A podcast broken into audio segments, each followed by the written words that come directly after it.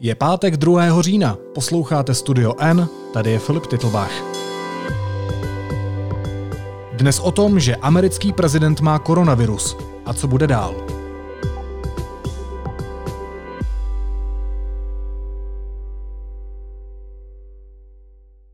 Americký prezident Donald Trump musí být dva týdny v karanténě. Opakovaný test u něj prokázal nákazu koronavirem. Ještě den předtím se přitom posmíval svému oponentovi Joe Bidenovi, že nosí roušku.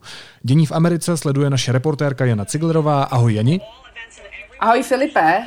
Poslouchám, že teď neustále sleduješ americký televize. Prosím tě, já si to stlumím, jo? Já jsem jenom potřebovala vědět, abych eh, ti uměla odpovědět ty nejaktuálnější věci. Takže teď zrovna koukám, co říká na koronavirus u prezidenta a jeho eh, manželky v stanice Fox News, protože teď se američani probouzejí, je 6 hodin ráno u nich, nebo krátce poté, a američani se probouzejí do té zprávy, že jejich prezident a vlastně první manželský, první prezidentský pár má eh, koronavirus koronavirus.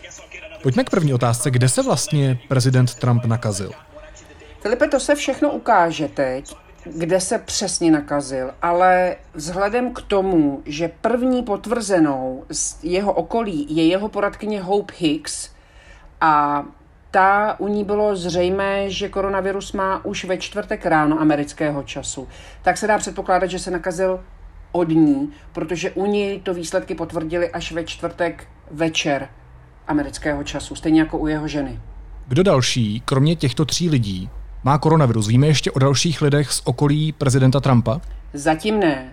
Eh, všichni ostatní kolem něj byli testováni nebo v následujících chvílích budou testováni. A momentálně nikdo jiný pozitivní výsledky nehlásí. Dřív v minulých měsících i týdnech byli lidé z Trumpova okolí pozitivně testováni, ale to se netýká té, této aktuální situace, kdy je nakažený i sám prezident. Jak je na tom prezident Trump zdravotně? V prvním tweetu prezident Trump oznámil, že má koronavirus a jeho žena, která následovala se svým tweetem a oficiálním oznámením poté, řekla, že se cítí dobře. E, to samé vlastně o nich řekl doktor Bílého domu. Um, jenže Donald Trump je vlastně úplně stělesněním všeho, co může být eh, pro koronavirus oslabující. A to znamená, on je senior, je mu 74 let, má navíc nadváhu, poměrně velkou, eh, nežije úplně zdravým způsobem života, známe jeho oblibu ve fast foodu, v dietní kole, um, jeho sportování se omezuje na golf a to ještě mezi jednotlivými jamkami přejíždí na bugině. Takže on vlastně e, není, je takovým jakoby trochu ideálním pacientem pro koronavirus. Na druhou stranu má samozřejmě perfektní péči. A zároveň platí, že my vlastně neznáme jeho totální, kompletní zdravotní výsledky, protože on je nikdy nezveřejnil plně, na rozdíl od ostatních prezidentů. A Eh, jeho lékař, ehm, já nevím, jak bych to řekla, dost podle všeho vylepšoval ty výsledky, aby to dobře vypadalo, například snižoval jeho váhu, eh, uváděl, že prezident váží méně, než se dá předpokládat, že váží vzhledem k tomu, jak vypadá. To znamená, že lhal. Já se takhle obávám říct, protože my nemůžeme, já, já vedle Donalda Trumpa nestojím a nemám ho tady na, na váze svojí, abych mohla říct, nakolik se prostě mm, váha uváděná lékařem liší. Ale platí, že oni prostě nejsou otevření, jeho tým není otevřený, eh, neinformuje otevřeně o zdravotním stavu prezidenta. To si připomeňme například eh, minulý rok v listopadu, to myslím bylo najednou náhle v sobotu z ničeho nic prezident urychleně odjel do eh, kliniky Walter Reed a vlastně nikdy se doteď eh, spolehlivě nevysvětlilo, o co šlo. Jeho tým eh, tvrdil, že to byla nějaká rutinní zdravotní prohlídka, ale mm, rutinní zdravotní prohlídky jsou oznámeny dopředu, tahle oznámená dopředu nebyla, působila dost urgentně, byla dost utajovaná. Dokonce někdo přinesl nějaká seriózní média, přinesla informaci, že Mike Pence, viceprezident, byl v pohotovosti pro všechny případy, to znamená, že byly nějaké možnosti, že by prostě prezident nebyl přivědomý a Mike Pence musel ujmout vlády. Eh, oni prostě neinformují otevřeně o jeho zdravotním stavu, což je v rozporu s tradicí posledních moderních prezidentů. Když říkáš, že je Donald Trump v rizikové skupině, tak Jaký existuje scénář, pokud by měl třeba těžší průběh nemoci, nedej bože by skončil na jipce, nebo by to prostě skončilo ještě fatálněji? Těch scénářů je několik, perfektně rozebírá kolega Kudláček v analýze, kterou si eh, posluchači můžou přečíst na našich stránkách. Eh, například eh, varianta, varianta první je, že, že, že se nic vlastně nestane, prezident bude mít, dejš to pámbu, lehký mírný průběh, brzy z toho bude venku, vytvoří se protilátky a všichni budeme spokojení s tím, že ve vedení Spojených států je člověk, který prostě tam nadále zůstává. Druhá varianta je, že samozřejmě může být hospitalizován na jibce, jednak protože je rizikový pacient a jednak protože už jsme to taky viděli. Boris Johnson je o generaci minimálně mladší, než, než Donald Trump má vynikající péče a přesto uh, musel být ošetřen na jednoce intenzivní péče a jak sám po, posléze řekl, bojoval o život. A to prostě není vyloučené, koronavirus je nepředvídatelný. A pokud se to stane, že by se prezident ocitl v ohrožení života, e, třeba tím, že bude muset být uvedený do umělého spánku, tak právě nastupuje vedení státu dočasně přebírá viceprezident, je Mike Pence a do hry vstupuje 25. dodatek americké ústavy, kdy vlastně e, je si prezident vědom toho, že mu ta neschopnost hrozí a sám pravomoce viceprezidentovi předá.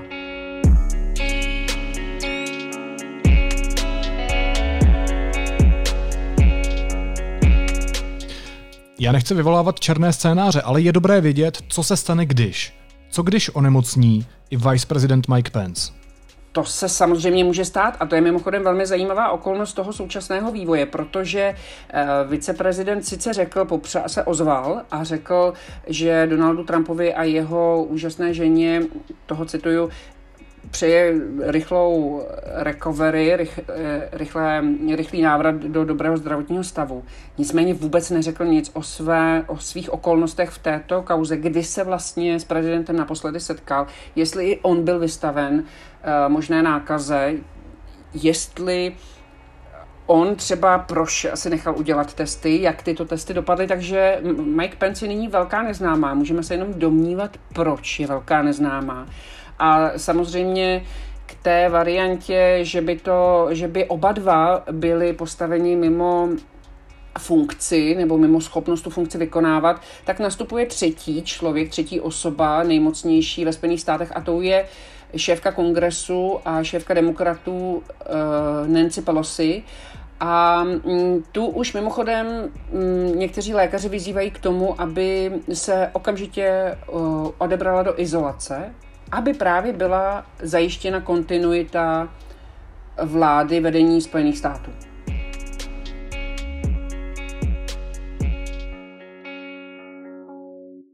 Přesně za 32 dní jsou americké volby. Jak tahle okolnost může ovlivnit jejich průběh? Tak minimálně v tom, že prezident je na dva týdny, v Americe platí karanténa dva týdny, na dva týdny vyřazen z předvolebního klání. To ze 30 dnů je zhruba polovina. A teď ještě nevíme, jak to dopadne s Joe Bidenem, jestli on, protože měli v úterý prezidentskou debatu, jestli on například e, taky nebude mm, vydělen vlastně z, z toho předvolebního klání, protože by byl třeba nakažen. To nevíme.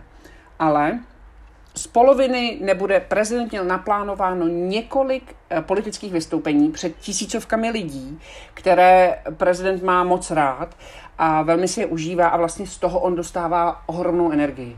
A teď měl být v sobotu ve, ve Wisconsinu na dvou mítenzích, měl, čeká ho Florida, čeká ho i fundraising ve Washingtonu, aby vybral peníze na svoji kampaň, což mu umožňuje zase kampaňovat víc. A to všechno je zrušeno. Na, des, na minimálně v následujících dnech prostě to uh, se nebude konat. A uvidíme, jak to s prezidentem zamává. Navíc dosud někteří jeho fanoušci a tím pádem voliči věřili tomu, co on říká, že vlastně ten uh, koronavirus není tak závažný. Ale když ho teď dostal jejich náčelník nejvyšší, je otázka, co to s důvěrou amerického lidu v nebezpečí a existenci koronaviru vlastně udělá. K tomu se ještě dostaneme, ale když mluvíš o té ostře sledované televizní debatě, tak v ní pan prezident Trump neměl roušku. Nemohl tím Joe Biden ohrozit? tak tu roušku neměl ani Joe Biden, ale oni od sebe stáli v bezpečné vzdálenosti a co jsem viděla, tak se vlastně ani nesetkali poté. Recently you have cited the, the issue of, of waiters touching their masks and touching plates. Are you questioning no, I think the, the masks efficacy are okay. of, of You have masks? to understand, if you look, I mean, I have a mask right here. I put a mask on, you know, when I think I need it.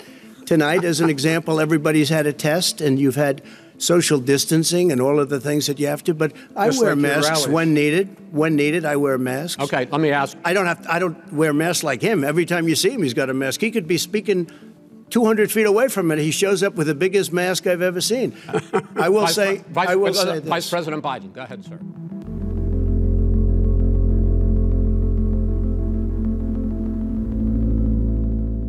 Tradicí je, že si diskutující vždycky podají ruce a oni to neudělali právě kvůli tomu těm bezpečnostním opatřením. Otázka je, jestli by to udělali poté. Ta debata byla dost divoká, ale to je jiné téma.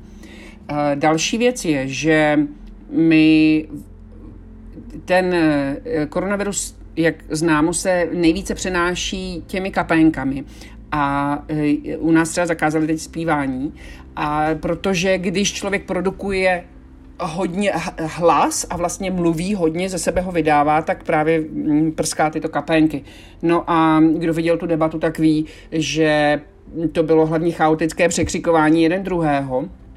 A samozřejmě, že uh, se muži mohli na, nakazit navzájem a mohl nakazit, uh, pokud Trump byl už uh, pozitivní v té době, tak je možné, že Joea Bidena nakazil, protože tam byli spolu 90 minut. Také mohl nakazit toho moderátora Krise Volise, i když k tomu měl dál uh, k Bidenovi s Bidenem stál prostě na jednom pódiu 90 minut a tak trošku na něj křičel. Biden na něj křičel zpátky taky, byť nedolik. Když se říkala, že Joe Biden taky neměl roušku, tak to je pravda, ale u Donalda Trumpa už zkrátka máme potvrzeno, že má pozitivní test na COVID, tak proto jsem se na to ptal, ne, že bych chtěl někoho upřednostňovat. Každopádně, jak se k té nákaze Donalda Trumpa Joe Biden postavil? Předpokládám, že mu popřál brzké uzdravení diplomaticky. Filipe, nerada ti to říkám, ale mílíš se.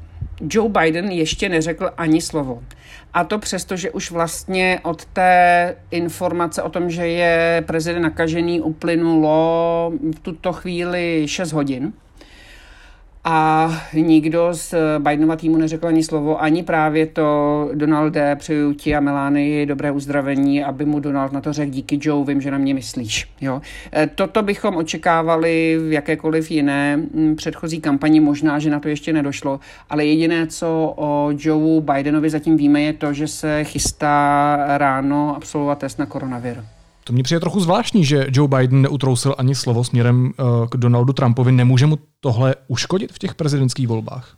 Mně to taky přijde zvláštní, není to úplně v duchu Joea Bidena, takže očekávám, že se to stane. V tuto chvíli to, se to zatím nestalo. Musím říct, že by mu to přidalo nějaké pozitivní body, protože on vystupuje jako takový civilizovaný kandidát, který se nesníží některým um, výpadům a naopak i v těžkých chvílích, například když prezidentovi zemřel jeho bratr, eh, tak eh, byl mezi prvními, kdo vyjádřil soustrast prezidentovi a takovým osobním ehm, vzkazem eh, Joe Biden velmi dobře ví, jaké to je ztratit ehm, nejbližšího člena rodiny. On sám přišel o manželku a dvě děti. Takže od něj je to překvapující, že to zatím neučinil. Uvidíme. Předpokládám, že se to stane, je to minimálně slušnost.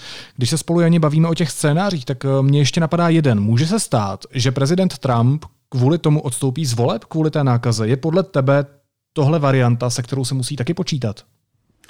Já si myslím, že to každopádně varianta je. A já pořád říkám, že si myslím, že kdyby Donald Trump dostal důstojný, důstojný způsob, jak se z vedení státu uh, uvolnit, tak to udělá a možná, že toto uh, mu tu příležitost poskytne. Donald Trump by mohl žít úplně jiný pohodlný život bohatého muže a, a neprocházet stresem a, a, a vlastně absencí ocenění, které se mu v jeho funkci dostává. Z části, z části je samozřejmě velmi milován a obdivován. Ale ta varianta samozřejmě nastává, je to, můj kolega Kudláček ji označil jako variantu 2A. A vlastně, kdyby se Donald Trump rozhodl, že z voleb odstupuje, tak eh, by to jeho strana podle pravidel by musela vybrat náhradníka. A tím buď může být současný kandidát na viceprezidenta, tedy Mike Pence, anebo někdo jiný. A to samé platí ale i pro ostatní kandidáty. Třeba pro Joea Bidena eh, ten by mohl být nahrazený to viceprezidentkou Harrisovou anebo někým jiným, ale mm, takový kandidát se prostě potom nově objeví na volebních lístcích a uh, bude vlastně stejně relevantní jako ti, co tam byli dosud. Jeni, jak koronavirus, který už dneska postihl i jednoho z nejmocnějších mužů světa, postihl k dnešnímu dni Američany jako celek, jako celý národ? Amerika doplácí na koronavirus vlastně úplně nejvíc ze všech zemí na světě. A zatímco tam ještě 1. března byl, tuším, první, 29. února byl první nemocný, tak eh, půl roku na to je tam 7, přes 7 milionů lidí, pozitivně nakažených 7 milionů 200 tisíc a zemřelo 200 tisíc lidí, přes 200 tisíc lidí už zemřelo. Eh, je to vlastně, když Donald Trump v jeden okamžik po zhruba dvou měsících toho bagatelizace připustil závažnost koronaviru, tak řekl, že při nejhorším zemře 100 až 200 tisíc lidí a že to bude vlastně výsledek, dobrý výsledek té vlády. To bude znamenat, že to ta vláda zvládla. A úplně nejhorší výsledek by byl 2 miliony 200 tisíc lidí, tehdy řekl. No a máme půl roku poté a e, přes 200 tisíc už e, američané mrtvých mají. A je otázka, kolik jich ještě bude, protože třeba za včerejšek mají 45 tisíc nových nákaz, což není nejvyšší číslo, oni měli nejvíc za den 75 tisíc, ale mm, je to stoupající tendence a jdeme v mnoha částech Spojených států, to vypadá jako u nás, to znamená, jdeme do toho zimního chřipkového studeného období. Samozřejmě na mé milované Floridě nastává nej, nej, nejlepší čas roku, teď, kdy bude po, až do února, bude 25 stupňů a, a lidé budou chodit v kraťasech, ale to se netýká to se netýká většiny Spojených států. Jak říkáš, prezident Donald Trump dost často koronavirus zlehčoval. My jsme se vlastně nedávno bavili o tom, že to dokonce sám přiznal na nahrávce s legendárním novinářem Bobem Woodwardem, který to pár týdnů zpátky zveřejnil. That's a very tricky one. That's a very delicate one. Uh, it's also more deadly than your you know, your even your strenuous flus. I wanted to always play it down. I still like playing it down. Yes, sir. Because I don't want to create a panic. Myslíš si, že se teď něco na přístupu Donalda Trumpa, respektive i jeho voličů a velké části Američanů, um, něco na tom přístupu ke koronaviru změní? Nebo záleží na tom, jaký bude mít Trump průběh COVID-19? Přesně to si myslím, co si teď řekl. Velmi záleží na průběhu té jeho nemoci, protože když to bude mít lehonké, což mu moc přeju, tak uh, bude vystupovat sebevědomně a bude říkat, podívejte se, nic to není, uh, to zvládnem. A naopak, když to s ním zamává a on to přizná, což je taky samozřejmě druhá věc, tak si myslím, že vůči tomu má šanci on získat nějakou pokoru. Byť teda já ho podezřívám z toho a vlastně máme i od, od eh, Boba Woodwarda máme důkaz toho, že on koronavirus nepodceňuje. On si je velmi uh, dobře vědom toho, jak závažná ta nemoc je. Ale zase, a on to taky sám řekl, a teď je to vidět, teď, teď situace, mimochodem na situace na ekonomických trzích eh, velmi podpořila to, co on, eh, čím on vysvětloval ta, ta přiznání Woodwardovi o tom, že si je vědom uh, závažnosti té nákazy. On říkal, že nechtěl způsobovat paniku. A jeho uh, oznámení o tom, že koronavirus má, to přesně vyvolalo. Způsobilo to ohromnou paniku. Ekonomické Dow Jones Index klesl o 500 bodů, uh, klesla rapidně cena akcí amerických, dokonce klesla i cena ropy a to všechno vlastně kvůli tomu, že šéf nejmocnější země uh, onemocnil. On by mohl vůči tomu získat pokoru ani tak ne v kontextu se sebou, to on byl na sebe velmi opatrný, nikdo se nemohl dostat do jeho přítomnosti, kdo by nebyl testovaný, měl rychlotesty a přesto, a přesto je nakažený. Ale on by mohl taky vlastně víc vystupovat na venek a hlavně by mu to mohli uvěřit ti lidé, kteří ho milují a volí a vyzývají a, a oceňují. A pro ně on by mohl být velmi dobrým potvrzením jestli toho, že ten koronavirus je závažný, že to je nemoc, že to není vymyšlený eh, demokratický hoax, jak řekl na začátku, který ho má zničit. A že když i on vzhledem ke všem bezpečnostním opatřením, který podniká, se nakazil, tak co potom má dělat eh, hispánský nebo afroamerický pracovník tamhle někde eh, v masovém závodě, eh, který nemá zdaleka takové prostředky k tomu, aby se chránil. A já teda musím říct ještě jednu věc. Já mám hm, několik amerických přátel, kteří jsou velcí fanoušci Trumpa a já to s nimi vždycky ověřuju, jak to vlastně, jak si Trump sedí, kolikrát mě se zdá něco úplně zásadního a oni to vyignorují.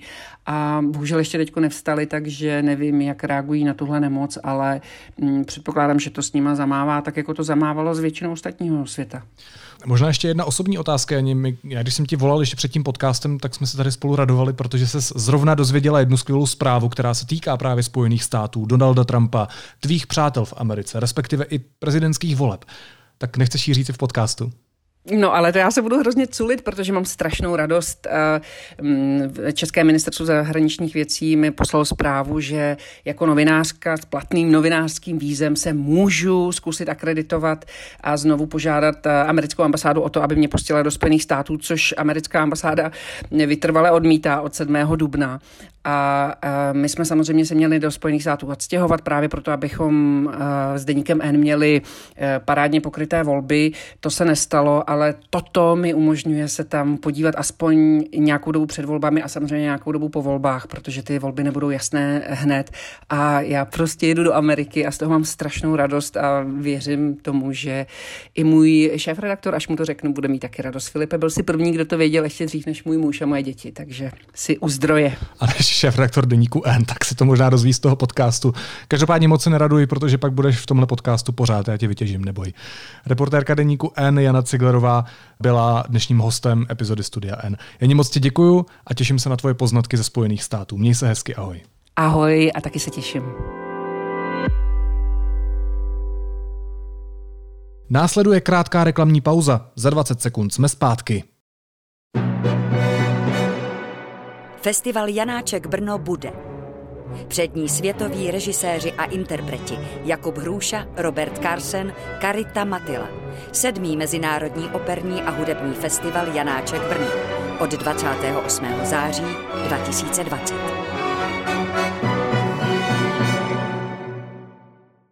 A teď už jsou na řadě zprávy, které by vás dneska neměly minout. Česku se dnes otevřely volební místnosti. Lidé budou vybírat zastupitele v krajích a třetinu senátorů. Před měsícem svolal Pražský hrad novináře, aby jim oznámil, že ředitele lesní zprávy Lány Baláka už nestíhá policie kvůli těžbě kamene v Lánské oboře. Policie ho ale znovu obvinila. Jak zjistil deník N, vyšetřovatelé pouze změnili paragrafy. Prezidenti a premiéři zemí Evropské unie se v noci na dnešek shodli na společném postupu proti Turecku a na plánu přijmout sankce proti režimu v Bělorusku. Jednání trvalo přes 8 hodin. Obyvatelům České republiky se i přes horší životní prostředí a menší bezpečnost stále nejlépe žije v Praze. Na druhém místě je Královéhradecký kraj. Ukazuje to analýza deníku N. Lékaři zatím nemají pro většinu seniorů a chronicky nemocných vakcínu proti chřipce. Do Česka přitom dorazilo letos víc kusů než loni. Vakcíny přijdou za pár dní, uklidňuje zdravotníky distributor. Lidé se při návštěvě restaurací nebudou muset registrovat, oznámil Andrej Babiš. Ministr zdravotnictví Roman Primula přitom dříve tvrdil opak. A středočeský úřad pod vedením hejtmanky Jaroslavy Pokorné Jermanové z Hnutí Ano poslal tento týden desítkám tisíc podnikatelů nabídku na bezúročnou půjčku. Opozice to považuje za předvolební tah.